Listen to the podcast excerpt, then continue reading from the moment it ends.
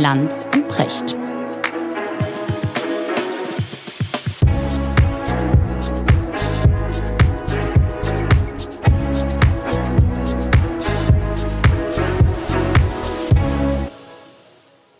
Richard, schönen guten Morgen. Ja, guten Morgen, Markus.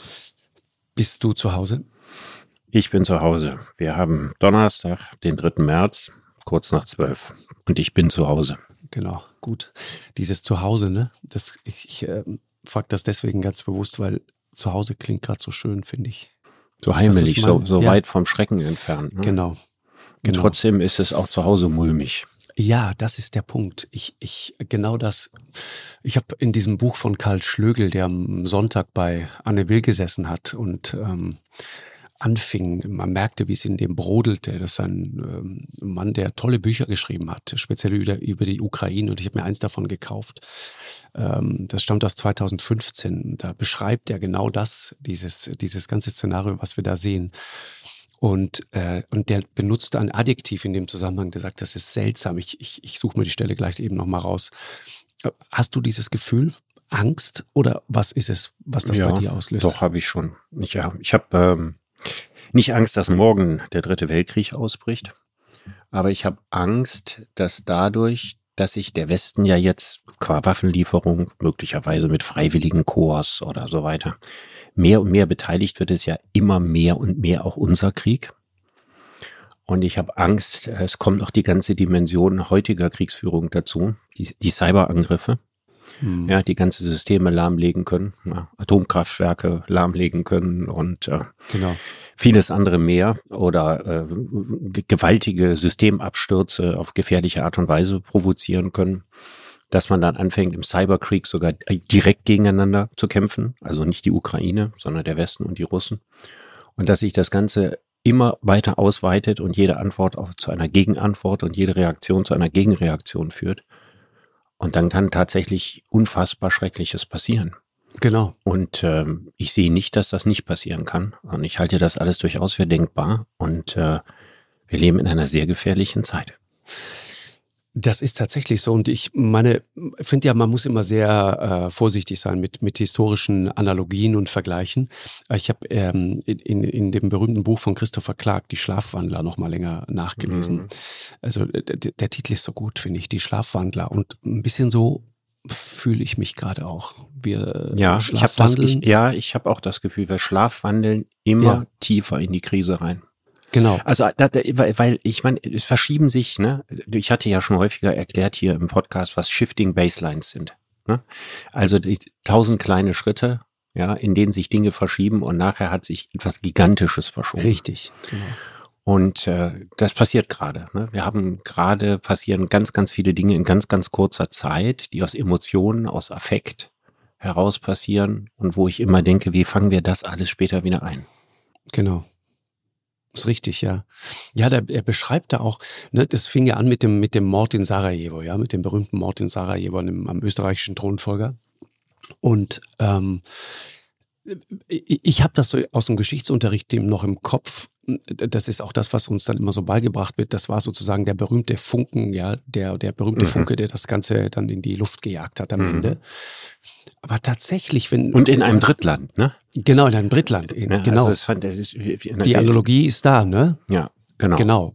Und, und ähm, er beschreibt aber, wie, wie im Grunde keiner, als das passiert ist, dieser Mord in Sarajevo, wirklich ernsthaft daran geglaubt hat, dass das jetzt eine tiefere, größere Krise auslöst. Das war natürlich ein Schock. Nee. Aber und zweitens haben alle geglaubt, dass wenn es zu einem Krieg kommt, ist es bald vorbei. vorbei ist. Ja, ja, genau das. Und das glauben wir doch jetzt auch wieder. Also ich, ich, ich hoffe darauf. Also Putin, Putin, ja, also Putin, wie, ja, na, ja, aber ich hoffe natürlich auch nach wie vor darauf, dass dieser Krieg so kurz wie möglich dauert. Genau.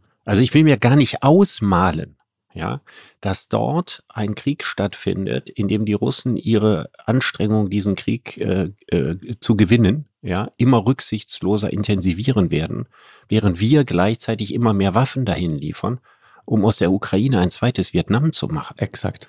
Ich meine, das ist doch eine Horrorvorstellung. Ja, total.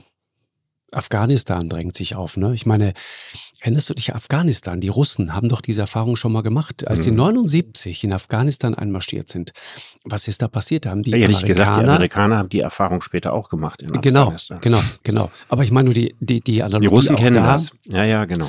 Die Russen gehen da rein und was passiert? Die Amerikaner haben in Afghanistan damals die Mujahedin. Genau, die mit, Vorfahren mit der Taliban quasi. Genau. Ja. Ein Ergebnis davon ist Osama bin Laden. Das heißt, ja. die Waffen, die du vorher lieferst, richten sich irgendwann gegen dich selbst.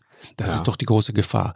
Und die hatte, große Gefahr ist, ist, ist vor allen Dingen, guck mal, die, die Russen sind ja nicht, also ich habe ja Leute gefragt, die so richtig Ahnung von Militär und von Kriegen haben. Ne? Ich habe ja nur Ahnung von historischen Kriegen. Wie viele Leute bräuchte man, um die Ukraine zu erobern? Und diese Leute sagen ungefähr eine Million Mann. Ja, Putin ist mit 200.000 maximal, vielleicht 150 bis 200.000 da reingegangen. Ahnungslosen das Rekruten. Ist, das ist dreimal so viel, wie an einem Samstag im Fußballstadion von Borussia Dortmund sind. Damit kannst du nicht das ganze Land erobern. Das ist gar ja. nicht möglich. Dafür ist die Ukraine, die doppelt so groß wie die Bundesrepublik ist, viel, viel zu groß. Das geht gar nicht. Da fragt man sich, was ist das, was, was, was war da beabsichtigt? Hm, das ist sowieso die Frage. Nochmal diese, diese, diese Bewaffnung, ne? Also, weil wir über Angst sprechen. Ich, ich kriege das so mit im Umfeld. Vielen Leuten macht das Angst. Dieser Tage ein intensives Gespräch mit äh, Ralf Stegner gehabt. So SPD-Urgestein, ja, so ein ähm, wirklicher klassischer SPD-Linker. Der obwohl es gerade gar nicht en vogue ist, obwohl er einen SPD-Kanzler hat, der gerade 100 Milliarden für die Bundeswehr zusätzlich ähm, genehmigt hat, der sagt, klar, 2% Ziel der NATO, das machen wir ab sofort. Was bedeutet, du erhöhst sozusagen den, den deutschen Verteidigungsetat, der jetzt etwa bei 50 Milliarden liegt, erhöhst mhm. du einfach auf über 70 Milliarden mhm. jedes Jahr. Mhm. Ja, das ist unglaublich viel Geld. Mhm. Und, und dieser Ralf Stegner kommt natürlich aus dem Pazifismus und, und sagt, bleibt da gerade und sagt, denkt noch mal drüber nach. Bringt es das wirklich, die Leute zu bewaffnen? Und ich halte dann dagegen und sage, das dachte ich auch immer, aber dann sehe ich diesen Vater, der seine Familie verteidigt mit allem, was er hat und mit Molotow-Cocktails. Äh, und ich glaube, der wäre unfassbar dankbar, wenn dieser russische T-72 äh, auf ihn zurollt, äh, wenn er dann irgendwas in der Hand hätte, um sich gegen diesen Panzer zu wehren, weil das nächste Opfer ist er, sein Haus, seine Familie, was auch mhm. immer. D dieses moralische Dilemma, in dem man da ist, wie kriegt man das aufgelöst? Was denkst du darüber? Wir haben ja schon darüber gesprochen und wir sagen ja nichts, was nicht alle Militärexperten auch sagen. Die Ukraine kann diesen Krieg militärisch nicht gewinnen. Das wissen wir alle. Die Frage ist, um welchen Preis wird sie ihn verlieren? Es, gäbe nur eine einzige Möglichkeit, wie die Ukraine quasi siegreich aus dem Krieg hervorginge. Und das wäre, wenn im Umfeld von Putin jemand ihn stürzen würde. Mhm. Ja, dann könnte man sagen, man hat sich heldenhaft zu Ende verteidigt und den Krieg auch gewonnen. Die Wahrscheinlichkeit wird ja allgemein gering eingeschätzt. Im Augenblick kann man ja überhaupt keine Wahrscheinlichkeitsprognosen machen. Und über das Umfeld von Putin weiß niemand nichts. Ich habe so viele vermeintliche Experten darüber befragt gesehen, die auch alle sagen, das wissen sie nicht, das können sie nicht einschätzen. Genau. Wenn dieser Fall unwahrscheinlich ist, dann wird der Krieg dadurch enden, dass die Ukraine den Krieg verliert. Und müsste man dann nicht der Logik folgen, dass es besser ist, diesen Krieg mit wenig Toten zu verlieren, als mit Zehntausenden von Toten?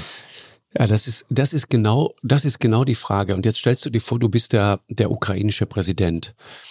Ich, auch, auch da schaue ich immer so mit einer gewissen Skepsis drauf. Ja, einerseits feiert die Welt diesen Präsidenten zu Recht, weil er so ein moralisches Rückgrat ist für sein Land und für sein Volk und weil er sich da hinstellt und sagt, ich mache mich nicht aus dem Staub, wie seinerzeit der äh, afghanische Präsident, der äh, angesichts der äh, nahenden Taliban nichts Schnelleres und Eiligeres zu tun hatte, als das Land zu verlassen. Also das ist eine Haltung und, und der wird auch weltweit dafür bewundert und gefeiert. Auf der anderen Seite denke ich, der Blutzoll, den dieses Land dafür bezahlen wird, ja, der ist unglaublich sein. hoch. Ja. Der ist unglaublich hoch. Äh, und die Frage ist aber natürlich, kannst du von einem, von einem jungen Land, äh, das, äh, also, das sozusagen seine, seine, seine Identität gerade erst formt und Putin trägt ja maßgeblich dazu bei, dass diese Identität gerade erst geformt wird, mhm. ja, kannst du von dem erwarten, dass die Leute sagen, pass auf, wir geben einfach auf. Und dann wären wir eine kleine, popelige russische Provinz? Ich finde nicht. Ja, russische Provinz, darüber wir, müssen wir mal reden, was denn diese Zukunftsszenarien überhaupt realistischerweise sein könnten. Also du hast natürlich völlig recht, die, die Ukraine wird durch ihren Nationalismus zusammengehalten, mehr als alles andere, nicht durch ihre genau. Geschichte, wie wir wissen und so, sondern wirklich, es ist ja wie Kurdistan, ne? Es war ja nie irgendwie ein richtiges Land und jetzt Richtig. sind sie endlich ein Land und sie ist, es ist mit einem Begriff aus äh, der Geschichte äh, zu sagen, eine verspätete Nation. Das hat man über Deutschland gesagt. Ne? Die England war schon ewig Nationalstaat, Frankreich auch und Deutschland ist erst 1871 Nationalstaat geworden. Und da spielte der Nationalismus eine unglaubliche Rolle, um diesem Land überhaupt eine Identität zu geben. Da entstanden die ganzen Nationaldenkmäler und so weiter, aber eben auch gewaltige Aufrüstung. Und wir haben eine genau. ähnliche Situation in der Ukraine. Nationalismus ist sicher nicht bei allen, aber bei vielen ausgesprochen stark. Sonst hätten wir ja auch nicht ein Land, das sich auf diese Art und Weise verteidigt und einen Präsidenten, der von seinem Volk gestützt wird, der also zum Kampf bis zum letzten Blutstropfen aufruft. Es ist sehr schwer, sowas von außen äh, zu bewerten, weil ich, du weißt ja, ich, für Deutschland würde ich eine solche Form von Nationalismus immer ablehnen. Ich bin äh, jemand, der äh, äh, froh ist, in Deutschland zu leben, der in Deutschland sehr vieles gut findet, aber mir ist jegliche Form von Nationalismus fremd. Und jetzt identifizieren wir uns mit dem Nationalismus der Ukrainer, weil sie die ewigen Underdogs gewesen sind und weil sie jetzt das Opfer eines Angriffskrieges sind. Ob es trotzdem am Ende richtig ist, die Entscheidung zu treffen, zu sagen bis zum letzten Blutstropfen, das ist eine schwierige Frage. Und ich, ich mache ja auch die Beobachtung auf der einen Seite diese sehr martialischen Parolen eines angegriffenen Landes. Und auf der anderen Seite sehe ich, dass auch die Männer ja, ein großer Teil nichts lieber tut, als zu fliehen. Ich meine, eine Million Flüchtlinge in einer Woche, das ist ein Massenexodus aus dem Land. Und das sind alles Leute, die nicht bis zum letzten Blutstropfen kämpfen wollen, sondern die in Sicherheit kommen wollen, ja, die vor diesen Schrecken fliehen wollen, die nicht in diese Situation kommen wollen. Genau. Das ist natürlich, das sind zwei Seiten einer Medaille. Genau. Du, warst du, warst du beim Militär? Nee, anders als du. Du musst jetzt nachher auch alle meine militärischen Fragen beantworten. ich, hab, ich kann dir sehr viel vom Küchendienst in der italienischen ja. Armee erzählen. Ich kann dir sagen, wo welche Töpfe und welche Spüler, äh, Spülmaschinen standen und so weiter. Das kann ich dir sagen. Warum wolltest du wissen, warum ich beim Militär war? Nee, weißt du warum? Weil ich ich, ich habe damals ähm, als als Südtiroler ist ja ganz interessant. Ne? Wir haben ja ein sehr, ähm, wie soll man sagen, sehr ähm, distanziertes Verhältnis eigentlich zu Nation im klassischen Sinne. Ja, wir sind ja auch immer so rumgeschubst worden. Äh, die Südtiroler Geschichte ist eine sehr leidvolle Geschichte, was das mhm. äh, angeht. Ja, wir sind äh, im Londoner Geheimvertrag im, im ersten Krieg, äh, ersten Weltkrieg äh, sozusagen äh, den Italienern versprochen worden für den Fall, dass sie auf die andere Seite wechseln. Das haben sie dann auch getan. Und 1919 war es dann soweit. Äh, und dann gab es dann äh, später diesen, diese, diese sogenannte Option, eine grauenvolle äh, Erfahrung 1939. Das war die Zeit, in der die Südtiroler dann sich entscheiden sollten, gehen sie entweder heim ins Reich oder werden sie echte Italiener sozusagen. Und Mussolini hat dann alles dafür getan, um uns zu italienisieren. Äh, da wurden dann äh, Menschen aus dem Süden des Landes irgendwie ganz gezielt nach Südtirol äh, geschafft. Äh, und meine Mutter erzählt mir immer die Geschichte, wie sie, äh, die, die kommt aus einem ganz kleinen Bergbauerndorf, wirklich ganz klassische Bergbauerntochter. Und äh, du musst dir vorstellen, es ist diese Zeit und die gehen in die Schule, in diese kleine Bergschule. Da sieht's aus wie bei Peter und Heidi auf der Alm. Und plötzlich beginnt der Unterricht und dann steht da nicht mehr die Lehrerin, die da gestern noch stand, sondern plötzlich steht da eine italienische Lehrerin und sagt diesen verdutzten Kindern, diesen Bauernkindern, äh, ab heute sprechen wir Italienisch. Die können aber kein Wort Italienisch, die wissen gar nicht, wie das geht. Das heißt, da findet ein Unterricht statt, der quasi keiner ist. Und dann gehen die raus in die Pause und, und das ist der Moment, bei dem ich heute noch Gänsehaut kriege. Sie gehen, erzählt mir, sie gehen raus in die Pause und dann tuscheln alle. Und sie mit ihrem großen Bruder und so weiter äh, und tuscheln und sagen, was ist das denn? Und jetzt dürfen wir hier kein Deutsch mehr sprechen und so weiter. Und dann kommt diese Lehrerin wutentbrannt raus auf diesen Schulhof und schreit diese Kinder an.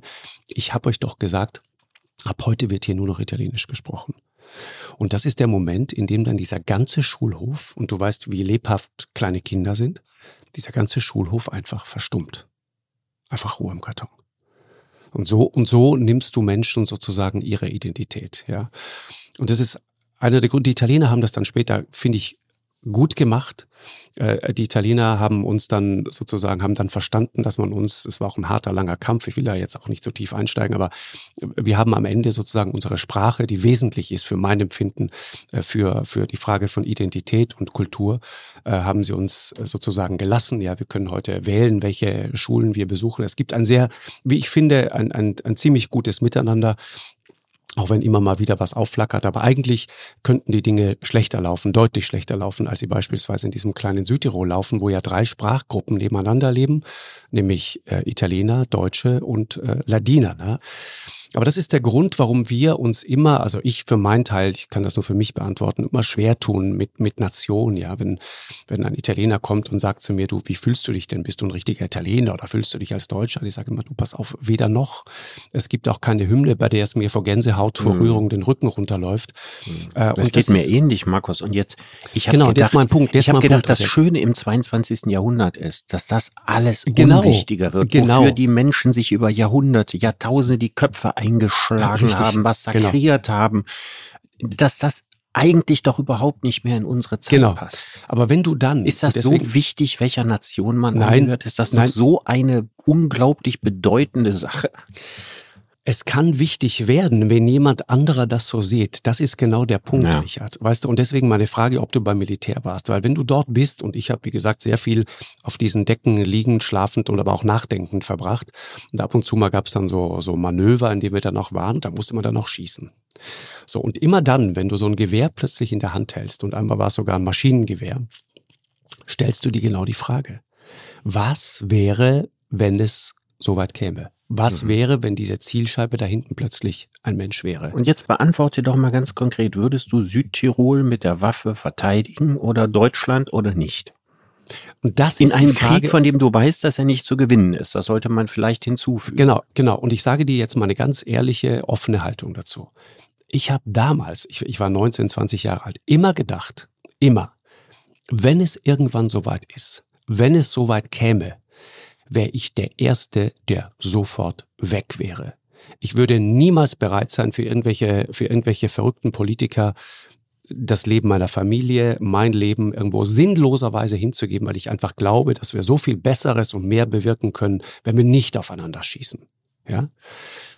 Aber ich habe über diese Frage jetzt nochmal nachgedacht, jetzt auch im Zuge der Ukraine. Ich meine, du lebst da, du hast dort dein Leben. Du bist ein Lehrer, du bist ein Beamter, du bist ein Angestellter, du hast deine kleine Existenz aufgebaut, du bist Bäcker, du bist egal, was du bist. Und dann kommt plötzlich diese Aggression und dieser unglaubliche Terror über dich, über Nacht und plötzlich erlebst du, wie eine Rakete auf dein Wohnhaus ballert und wie möglicherweise dein Nachbarskind äh, einfach ums Leben kommt. Was machst du dann? Ist das dann wirklich der Moment, in dem du sagst, und jetzt sehe ich zu, so schnell wie möglich das Weite zu suchen? Mhm. Oder ist das vielleicht der Moment, in dem du sagst, nee, pass auf, es gibt etwas, für das es sich lohnt, wirklich einzustehen und wirklich zu kämpfen? Naja, aber überleg dir mal die um Situation, Frage. aber überleg Na, die Frage ist ja, weißt du, was ist dann die Konsequenz daraus? Dann, dann, dann sitzt dort jemand in Moskau, der hat dann der hat dich dann unter seiner Knute, der, der, der, der steckt dich ins Gefängnis, wenn, wenn du Dinge sagst, die ihm nicht passen und so weiter. Also da geht es schon um mehr als nur um die Frage äh, von, von reiner nackter Landesverteidigung. Ne? Es geht hey, um die Freiheit. Es ist an jedem Ort was anderes. Also es gibt Orte es in der wahr. Ukraine im Süden und im Osten, da rollen die Panzer durch Dörfer. Und da gibt es Menschen, die sich diesen Panzern entgegenstellen und die allermeisten Menschen tun es natürlich nicht. Aber es gibt welche, die das tun. Mhm. Dann gibt es andere Situationen wie in den Großstädten, in Kharkiv und in Kiew. Da findet noch ein solcher Krieg nicht statt. Das heißt, da schlagen Raketen ein, da werden Wohnhäuser getroffen, ja, da schlagen Raketen auf öffentlichen Plätzen ein, wir sehen die ganzen Trümmer, da werden auch Zivilisten bei getötet, ja, da wird der Fernsehturm bombardiert, da fallen Trümmerteile runter, da werden Menschen verletzt, da gehen Häuser kaputt und so weiter. Aber es ist ja noch nicht der Kampf zur Einnahme von Kiew. Genau. Es ist nicht also wenn es das ne? wäre, wäre es was Mhm. völlig anderes. Dann würde man einen Bombenteppich über die Stadt legen, um alle militärischen Verteidigungsstellungen aus der, aus der Luft zu zerstören und würde anschließend mit Tausenden von Panzern von allen Seiten reinfahren. Genau.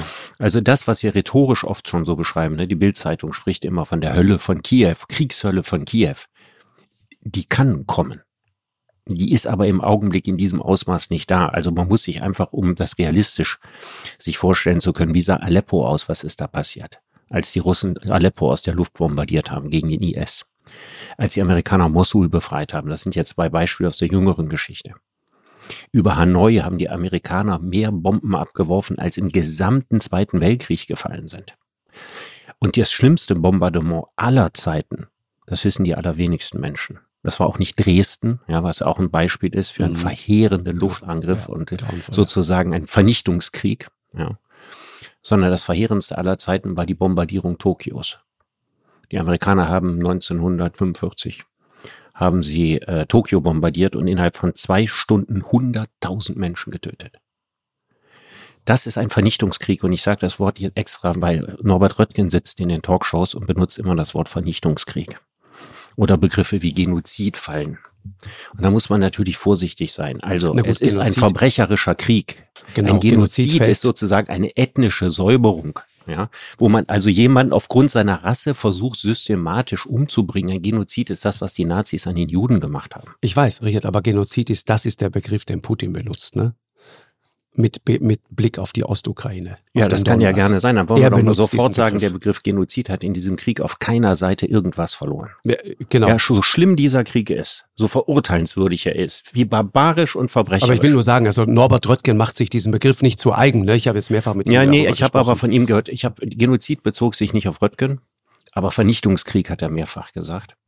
Und das ist nun wirklich, also damit wird die, die, die, die Leute an der Nase rumgeführt. Vernichtungskrieg ist es nicht, weil es geht ja um was anderes.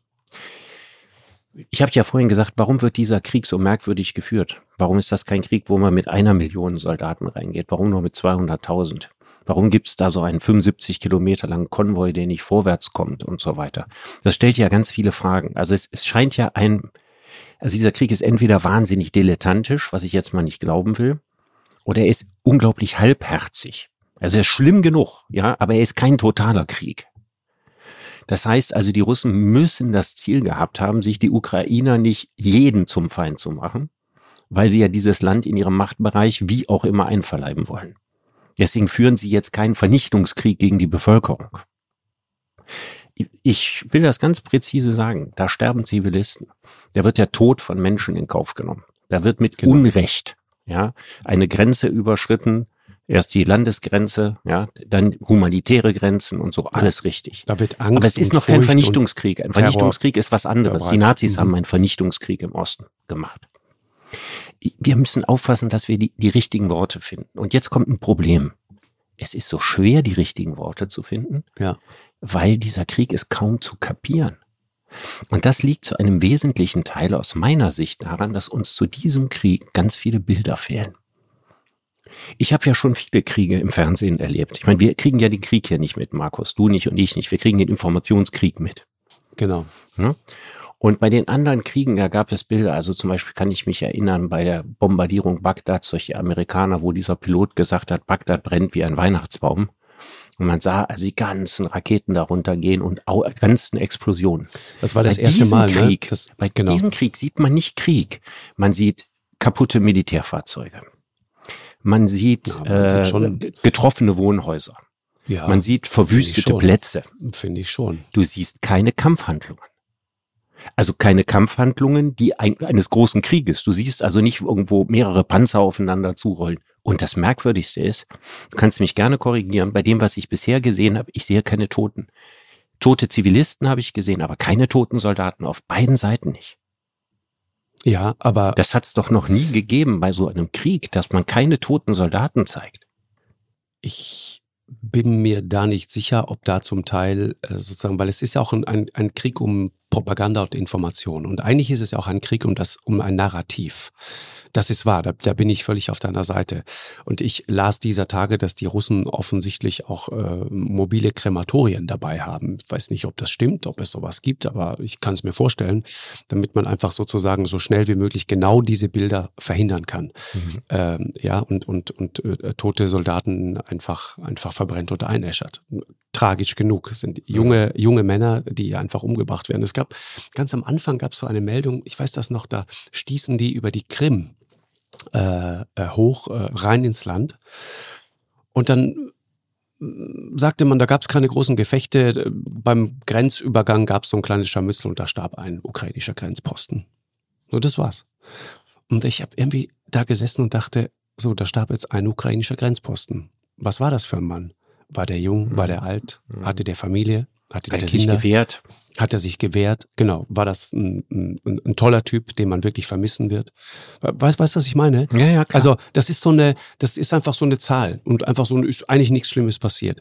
Und das ist mein Problem mit diesem Krieg im Moment, der auch auf TikTok zum Teil geführt hat. Wie, ja, ja. wie ein, wie so, ein, so, ein, so, ein, so ein Ding und dann, guck mal, dann haben die dem noch das gesagt, äh, die Eroberung der Schlangeninsel äh, äh, fuck you, habt ihr den Russen irgendwie zugerufen, danach haben sie sie platt gemacht. Ja. Und dann werden das da so Geschichten Krieg, erzählt, ja, dass Leute mit getötet. So, ja, und dann werden Leute mit, mit so einem, weißt du, so Heldengeschichten, ja. so, dann werden, werden ja. Leute mit so, mit so einem Bruce Willis Spruch auf den Lippen, ja, wie so, das ist so kurz Feinde, vor Yippie, Feinde werden nicht getötet, genau. geschweige denn ermordet, sie werden so. ausgeschaltet. Genau, genau. Und damit habe ich ein Problem. Ja, damit habe ich schon immer ein Problem gehabt. Ja. Genau, das, das, das ist tatsächlich schwierig. Die Geschichte dahinter, glaube die zu erzählen, ja. ist wahnsinnig schwer. Aber das äh, mit den Bildern, ich, ich, ich habe eine Vermutung, warum das so ist. Sag.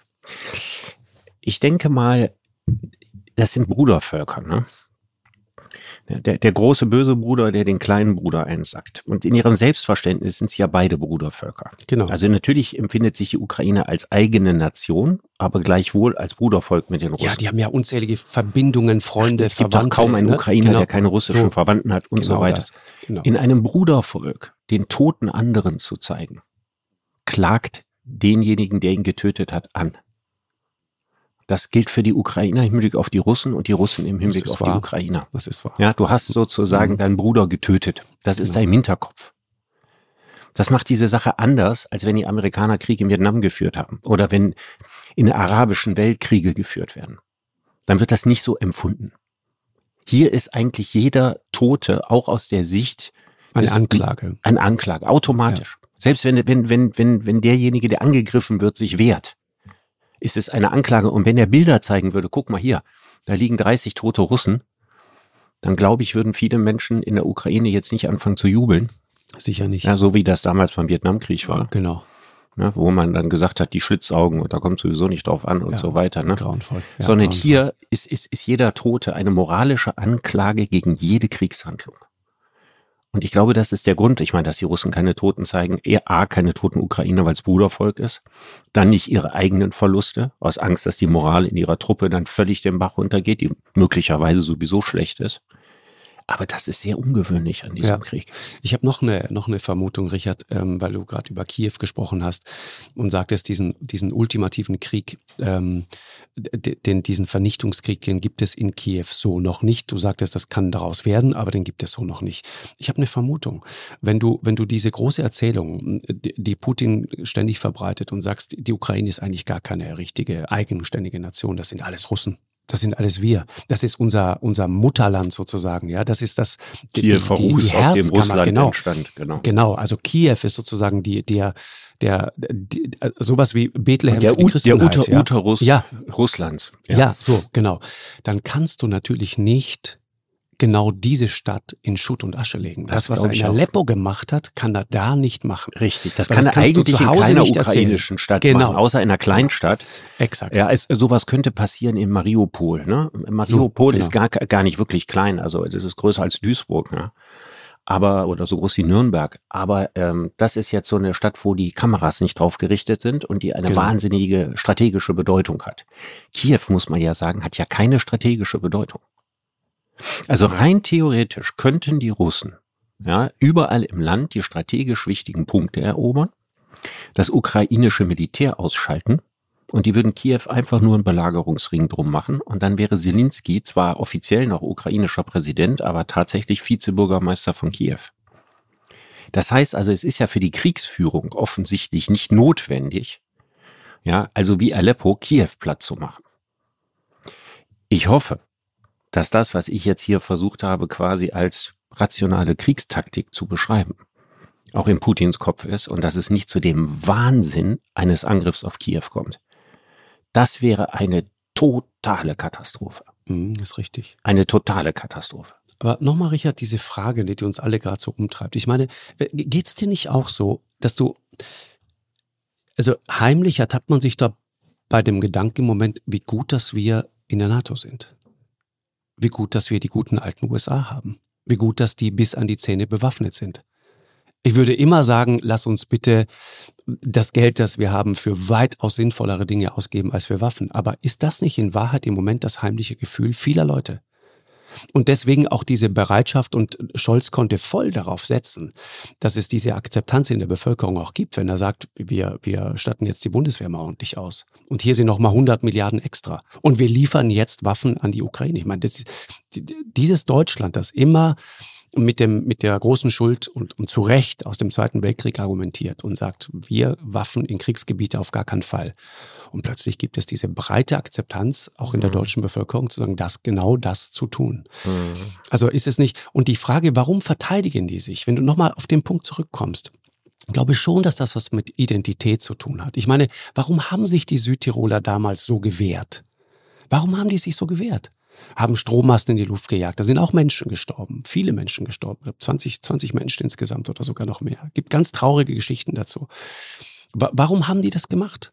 Ja, weil Identität etwas ist, was für Menschen wichtig ist, ganz offensichtlich. Warum haben das sich die Vietnamesen gewehrt? Das würde ich, ich ja nicht entfernt sagen, bestreiten. Also, ich hatte nur gehofft, dass im 22. Jahrhundert die Frage der Identität nicht mehr in dem Ausmaß an die Nation geknüpft ist. Aber das ist doch interessant, oder? Dass, Und das ist es ja auch bei uns nicht mehr. Nee, also genau. für die allermeisten Menschen, richtig. die in Deutschland leben, ist es nicht das Wichtigste auf der Welt, Deutscher zu sein. Nee, ist richtig. Hm. Ja, und das gilt für, äh, mittlerweile für relativ viele Staaten in Westeuropa. Die, die Bedeutung des Nationalismus ist erfreulicherweise gesunken. Übrigens, wenn sie nicht gesunken wäre, hätte es ja überhaupt keine Europäische Union geben können. Genau. Die Voraussetzung für die Europäische Union war das nachlassende Nationalgefühl von Ländern, die sich früher unausgesetzt bekriegt hatten. Und das habe ich immer als enormen Fortschritt wahrgenommen. Ja, ist so. Ja, ist so. als, als, als, als Menschheitsfortschritt. Und im Augenblick erleben wir hier einen Rückschritt. Klar, es ist völlig klar. Ich habe ja beschrieben, dass ich nachvollziehen kann oder nachzeichnen kann, ne? woher dieser Nationalismus kommt. Aber ich meine, wenn man vor dieser Frage steht, ne, vor der wir Gott sei Dank beide nicht stehen, wir sind beide nicht Zelensky. Ja. Ja, ist es jetzt richtig, ja, sich zu verteidigen? Und die nächste Frage dann wäre, bis zu welchem Punkt? Exakt. Also was müsste passieren, bis man aufgibt? Genau das. Oder ist es, weil man sowieso der moralische Sieger in der ganzen Sache ist, zu sagen, äh, wir können den Krieg noch drei Wochen aufrechterhalten, aber wir können ihn nicht gewinnen. Äh, warum sollen so viele Ukrainer jetzt dafür sterben? Genau. Und ich kann nur sagen, das sehe ich vielleicht anders als du, aber ich tendiere zu zweitem sage aber ganz bewusst, ich muss ja diese Entscheidung nicht fällen. Die muss jemand anders mit einem anderen Hintergrund in einem genau. anderen Land fällen. Und man möchte nicht in seine Haut stecken, ne? Ach, überhaupt nicht. Und man möchte ihm auch keine klugen Ratschläge geben. Nee, genau. Ich, man kann doch nur sagen, was würde man selber genau. denken in der Situation. Ja, das ist, das ist genau der Punkt. Das ist genau der Punkt. Weißt du was, das, das Ding ist, Richard, wenn du, wenn du mal anfängst, wirklich drüber nachzudenken, ne? Ich meine, die, die einzige erfolgreiche Invasion einer Großmacht jetzt im 21. Jahrhundert, das war eigentlich die Eroberung der Krim. Ja, das war ja, das ging ja ganz anders vonstatten, ne? Ja, ja, das ging ganz, aber also da musste man, da musste man ja nicht verschießen. Also da nee, musste richtig. man ja nicht mit Panzern Punkte erobern, strategisch wichtige Punkte und so weiter. Genau. Aber mein, worauf du meinst im 21. Ist, Jahrhundert der einzige erfolgreiche ja, Invasion, Invasion einer Großmacht, ja. Invasion, ja. ja. Genau. War die Krim. Ja gut, es, es, gibt diese, diese Zwischenstufen, wenn du in einem Land äh, weit ab weg von der Haustür Krieg führst und anschließend Militärstützpunkte errichtest. Ja, ist richtig. Das gibt es natürlich im 21. Ich will Jahrhundert was, durchaus. Genau, ich will auf was anderes hinaus, Richard. Meine Frage ist also, warum wurden früher Kriege geführt?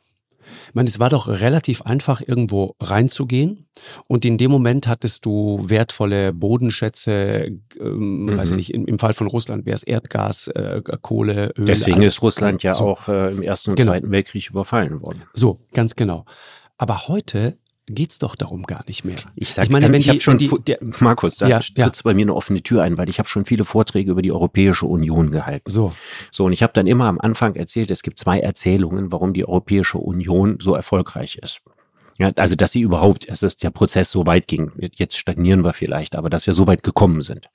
Die erste Erzählung ist, dass nach zwei blutigen Weltkriegen und ganz vielen nationalen Kriegen vorher die Völker in Europa gelernt haben dass es besser ist, gemeinsame Sache zu machen und mit Handel äh, groß zu werden als durch Kriege. Die andere Erzählung ist drei Gründe. Erstens, es gibt in Europa keine Bodenschätze mehr, für die sich ein Krieg lohnt. Genau. Der zweite ist, kein Krieg in Europa ist gewinnbar. Und der dritte ist, kein europäisches Land würde es mehr fertigbringen, seine Jugend zu verheizen, weil die Kinder heute einen ganz anderen Wert darstellen, es sind ja auch viel weniger als früher. Das sind drei Gründe, die ich für wahrscheinlicher halte als das erste. Mhm, ist richtig. Und wenn man sich das jetzt quasi zum Maßstab macht, hätte man doch gedacht, wir werden in Europa nie wieder Krieg sehen. Ja, es gibt noch einen anderen, Richard, finde ich. Es gibt noch Weil in der Ukraine geht es nun wirklich nicht um Bodenschätze. Ja. Ich meine, es gibt Bodenschätze genau. in der Ukraine, ne? die liegen im Meer. Ne? Gas- und Ölvorkommen im Meer. Die sind auch nicht unbedeutend. Genau. Und deswegen sichern die Russen, für die die wichtig sind, offensichtlich, ne, das ist ihr Raubkriegsanteil quasi daran, ja, äh, als erstes den Küstenstreifen und nirgendwo kommen sie im Augenblick so gut vorwärts wie im Süden. Genau. Ich glaube trotzdem, Richard, das, also nochmal, Kriege zum Beispiel der IS, als der IS damals ähm, die, die, sein, da rund um Raqqa sozusagen sein, sein, sein ja, Staat unter Anführungszeichen etabliert hat, ja, mit dieser seltsamen Hauptstadt. Sie haben die, da haben die damals sehr schnell, glaube ich, 500 Millionen aus der Zentralbank dort irgendwie geklaut und haben dann weitere 500 Millionen gemacht mit dem Verkauf von Erdöl. Die haben damals an die, an die, an die Türkei speziell, gab es doch diese Riesenkonvois, auch einfach sehr, sehr günstiges äh, äh, Öl verkauft, ja, zu Schleuderpreisen, um sich irgendwie zu finanzieren, um diesen Krieg zu finanzieren. Und ein Teil dieses Öls, das ist auch interessant, ist ja später auf dem Balkan aufgetaucht. Also da waren wir alle sehr daran interessiert, dieses günstige Öl, also nicht wir alle, aber einige Sich europäische Länder auch daran interessiert, dieses, Nagel zu reißen. Genau, mhm. dieses sehr günstige Angebot anzunehmen. Und zwar egal, egal woher die Kohle kommt und ob der IS dahinter steckt. Aber wenn du mal den, den, das im Weltmaßstab siehst, ich meine, 500 Millionen da, eine Milliarde hier, eine Milliarde dort. Ein Land wie China, ein Land wie die USA, die haben ein, ein BIP, ein Bruttoinlandsprodukt von weit über 20 Billionen. Das ist für die egal. Das spielt doch heute überhaupt keine Rolle mehr. Geht es nicht heute eigentlich um ganz andere Dinge, die man in Wahrheit nicht erobern kann in unserer Informationsgesellschaft? Also es ging also, relativ lange das noch Silicon um Öl. Valley zum Beispiel. Ja, ich weiß, aber also jetzt der zweite Irakkrieg war noch ein Ölkrieg. Ich weiß, aber das ist doch vorbei. Und wenn du dir überlegst, jetzt würde jemand zum Beispiel das Silicon Valley erobern, ja, was gibt's dort zu erobern? Da sitzen die wertvollsten Konzerne des Planeten. Du könntest Apple, Google, die könntest du alle erobern. Genau, was die hätten von einem gewonnen? Tag auf den anderen gar keinen Wert mehr. So exakt.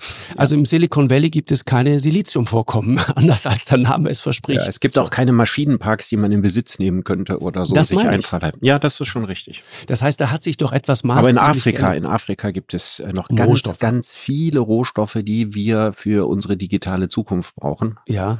Und das wird diesen Kontinent auch nicht zur Ruhe kommen lassen. Ich also weiß. die Zeit ist nicht gänzlich vorbei, aber sie aber ist auf jeden Fall in Europa vorbei. Genau, das meine es ich. Es geht in der Ukraine nicht um Bodenschätze in erster Linie. Mhm, genau. Und deswegen wäre für mich die große Frage immer noch, und das ist für mich das große Rätsel, warum machen die das?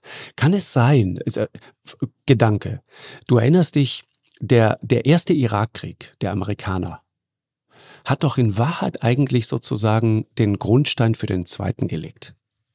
Naja, ja, ich bewerte die völlig unterschiedlich, ne? Weil der erste ja, nee, Irakkrieg nee. war von der UNO gedeckt und Saddam Hussein genau. hatte einen Invasionskrieg, einen Angriffskrieg gegen Kuwait vom Zaun ich, ich, ich weiß, ich weiß. Nee, worauf ja. ich hinaus will, ist, Richard, also hat sozusagen möglicherweise diese, das ging ja damals sehr schnell und, und dass, dass äh, äh George Bush, also der Vater von George W., damals nicht bis nach Bagdad vormarschiert ist, das war einfach eine strategische Entscheidung. Das hätten die ganz entspannt machen können. Sie haben es nicht gemacht.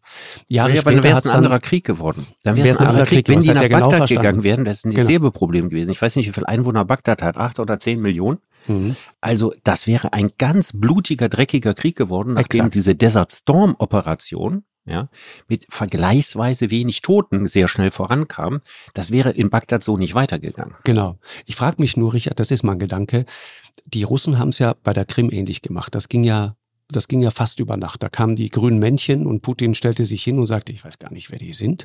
Keine Ahnung, woher die kommen. Also meine Leute sind das nicht. Wurden dann später zwar alle im Kreml mit Orden ausgezeichnet, die das gemacht mhm. haben. Mhm. War natürlich selbstverständlich seine Leute. Aber erstmal konnte ja die Weltöffentlichkeit. saubere an, Geheimdienstaktion. Genau, das, ja? so. Und das ja. ging schnell. Das ging ganz schnell. Ich habe mich gefragt, haben die sich der Illusion hingegeben, so wie später dann George W. Bush mhm. beim, beim, beim zweiten Krieg dann im Irak. Ja, das würde wieder so schnell gehen. Das geht schnell. Okay. Das geht ganz mhm. einfach. Das ist eine kleine Sache. Du meinst, du meinst der, also Putin, der ja da nicht allein steht, ne, hat ja auch einen Generalstab von Leuten, genau. die, die das, deren Beruf das ist, ja. Du meinst, dass die geglaubt haben, sie würden die Ukraine in einer Woche erobern? Ja, ich glaube, das haben die gedacht. Ich, man hört das ja sehr häufig, ne? Also, dass sie sich verschätzt haben. Und dann hört man erstens, sie hätten den Widerstandsgeist der Ukrainer unterschätzt. Und zweitens, sie hätten Treibstoffprobleme. Hm. Das zweite, wenn das wirklich Was stimmt, also ironisch ist, ne? Russland ist der, der größte, zweitgrößte ja, Erdölhersteller, also genau. Förderer der Welt. Ja. Mhm. Und dann Treibstoffprobleme. Also wie dilettantisch wäre dieser Krieg vorbereitet? Ja. Aber kann ich mir alles vorstellen. Und das andere ein Generalstab, der nicht damit rechnet, dass die Ukraine sich ernsthaft wehrt. Also, ich meine, das Problem bei dem Satz ist, ne, wir können es nicht überprüfen. Ich habe den hundertmal gehört. Ja, ähm, das, das, haben, das hat sich, das haben die sich, äh, die russischen Militärs ganz anders vorgestellt. Nun haben wir ja nie damit geredet, mit einem russischen Militär geredet, ne, der mal in die Kamera gesagt hat, das haben wir uns übrigens alles viel einfacher vorgestellt ich weiß überhaupt nicht so richtig, wie sie sich das vorgestellt haben. Ich habe ja vorhin schon mal gesagt, du gehst mit 200.000 Mann rein, mhm. an ganz vielen verschiedenen Stellen. Das heißt, du hast überall vergleichsweise kleine Verbände für die Größe des Landes und kämpfst dich dann in so einem Scharmützelkrieg vorwärts. Dass so ein Krieg lange dauern muss, muss doch den russischen Militärs klar gewesen sein. Ich meine, da können da nicht nur Pfeifen sitzen. Nee, mit Sicherheit nicht. Ich weiß, lass uns zum Schluss, Richard, nochmal über einen anderen Punkt sprechen. Ich frage mich dieser Tage manchmal, was ist das eigentlich, was unsere Kinder, was so die Generation Fridays for Future, ähm, deine Kinder, meine Kinder, die, ich sag mal, die Luisa Neubauers dieser Welt, wie erleben die das gerade? Haben die nicht das Gefühl, dass wir wirklich einfach total Versager sind? Ja, also, also wahrscheinlich auch mein Sohn mehr oder weniger, dass man das Gefühl hat, äh, was für operhafte Verhaltensmuster treten Wirklich? hier in den Vordergrund der genau. Weltgeschichte. Genau.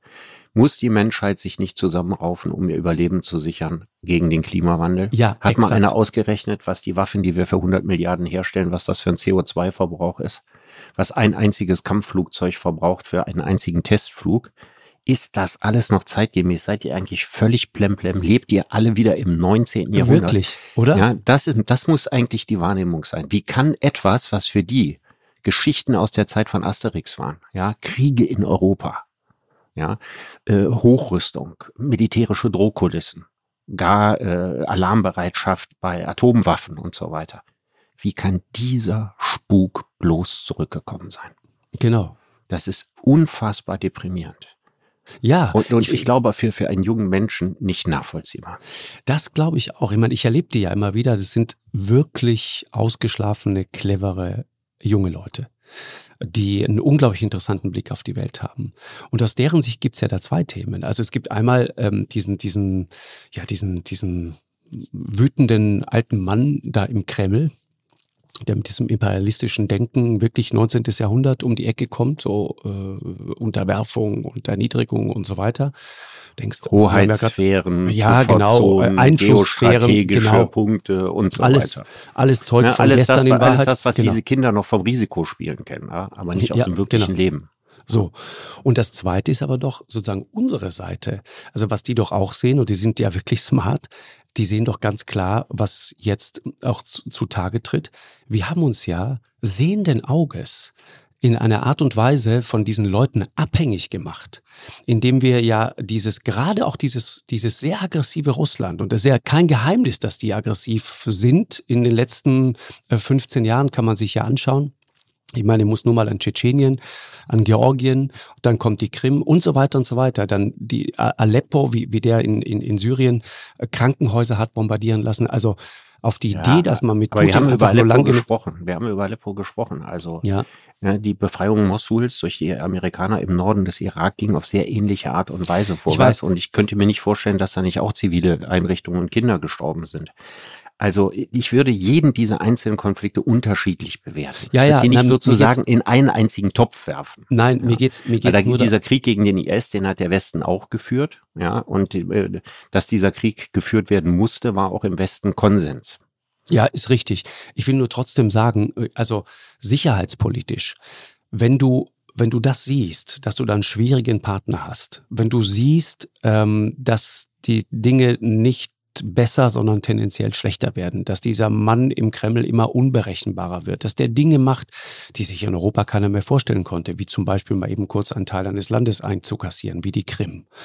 Ja, wenn du das alles siehst, warum begibst du dich, ich meine, nach der Annexion der Krim, Erst danach haben wir die Verträge für Nord Stream 2 eingetütet. Ja, du hast das beim letzten haben uns Podcast noch gesagt. abhängiger ja. gemacht von diesen Menschen, statt alle Kraft darauf zu verwenden. Weil wir, weil wir damals, also äh, Krimkrieg 2014, vor acht Jahren, weil wir gedacht haben, weiter geht's nicht.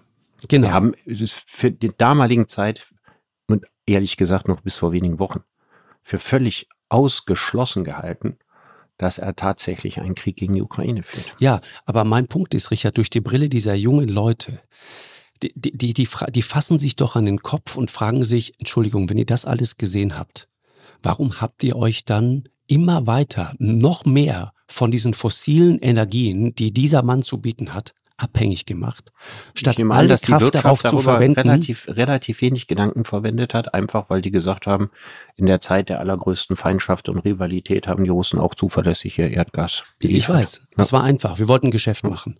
Ja. Aber nochmal aus der Sicht dieser Und zwar Leute, ein Geschäft, was, was, was unsere Wirtschaft als existenziell betrachtet hat, nicht Richtig. nur irgendein Geschäft. Genau, genau.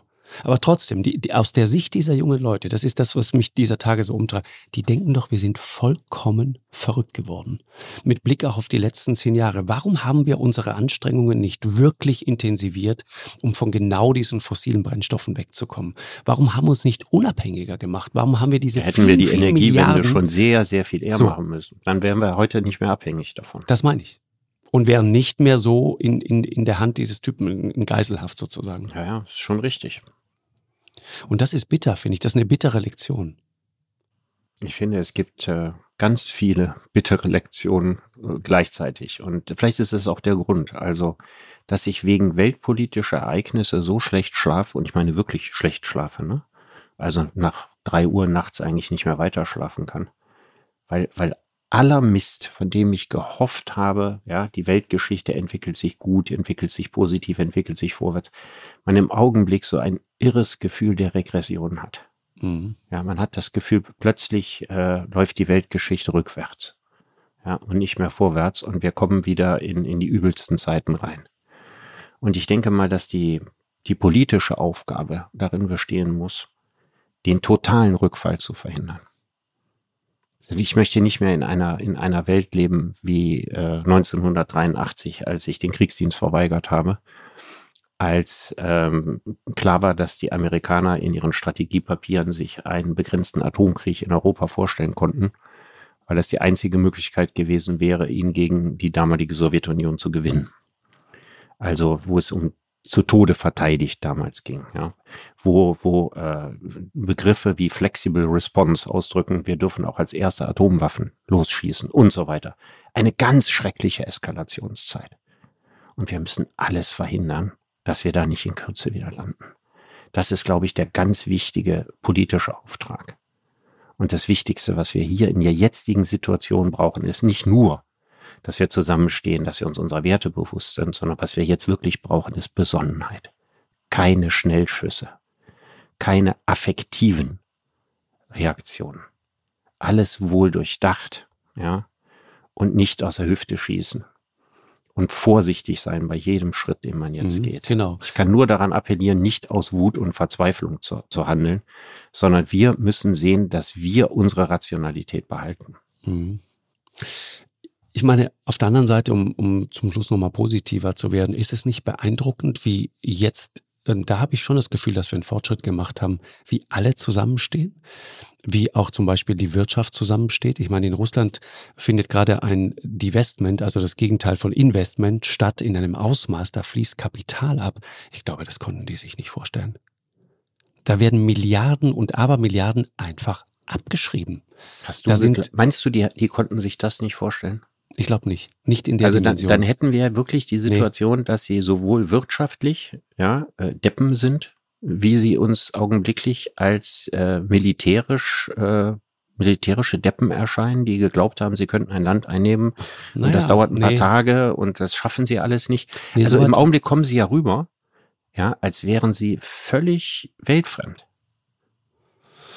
Ja, weltfremd ist, ist, ein, ist äh, vielleicht der richtige Begriff. Ich, ich frage mich die ganze Zeit, welche Rolle spielt zum Beispiel in dem Kontext äh, Social Media? Ich glaube, dass Social Media in diesem ganzen Krieg, in, diesem, in, dem, in dieser Auseinandersetzung jetzt eine unglaublich entscheidende Rolle spielt, und zwar eine gute und eine schlechte.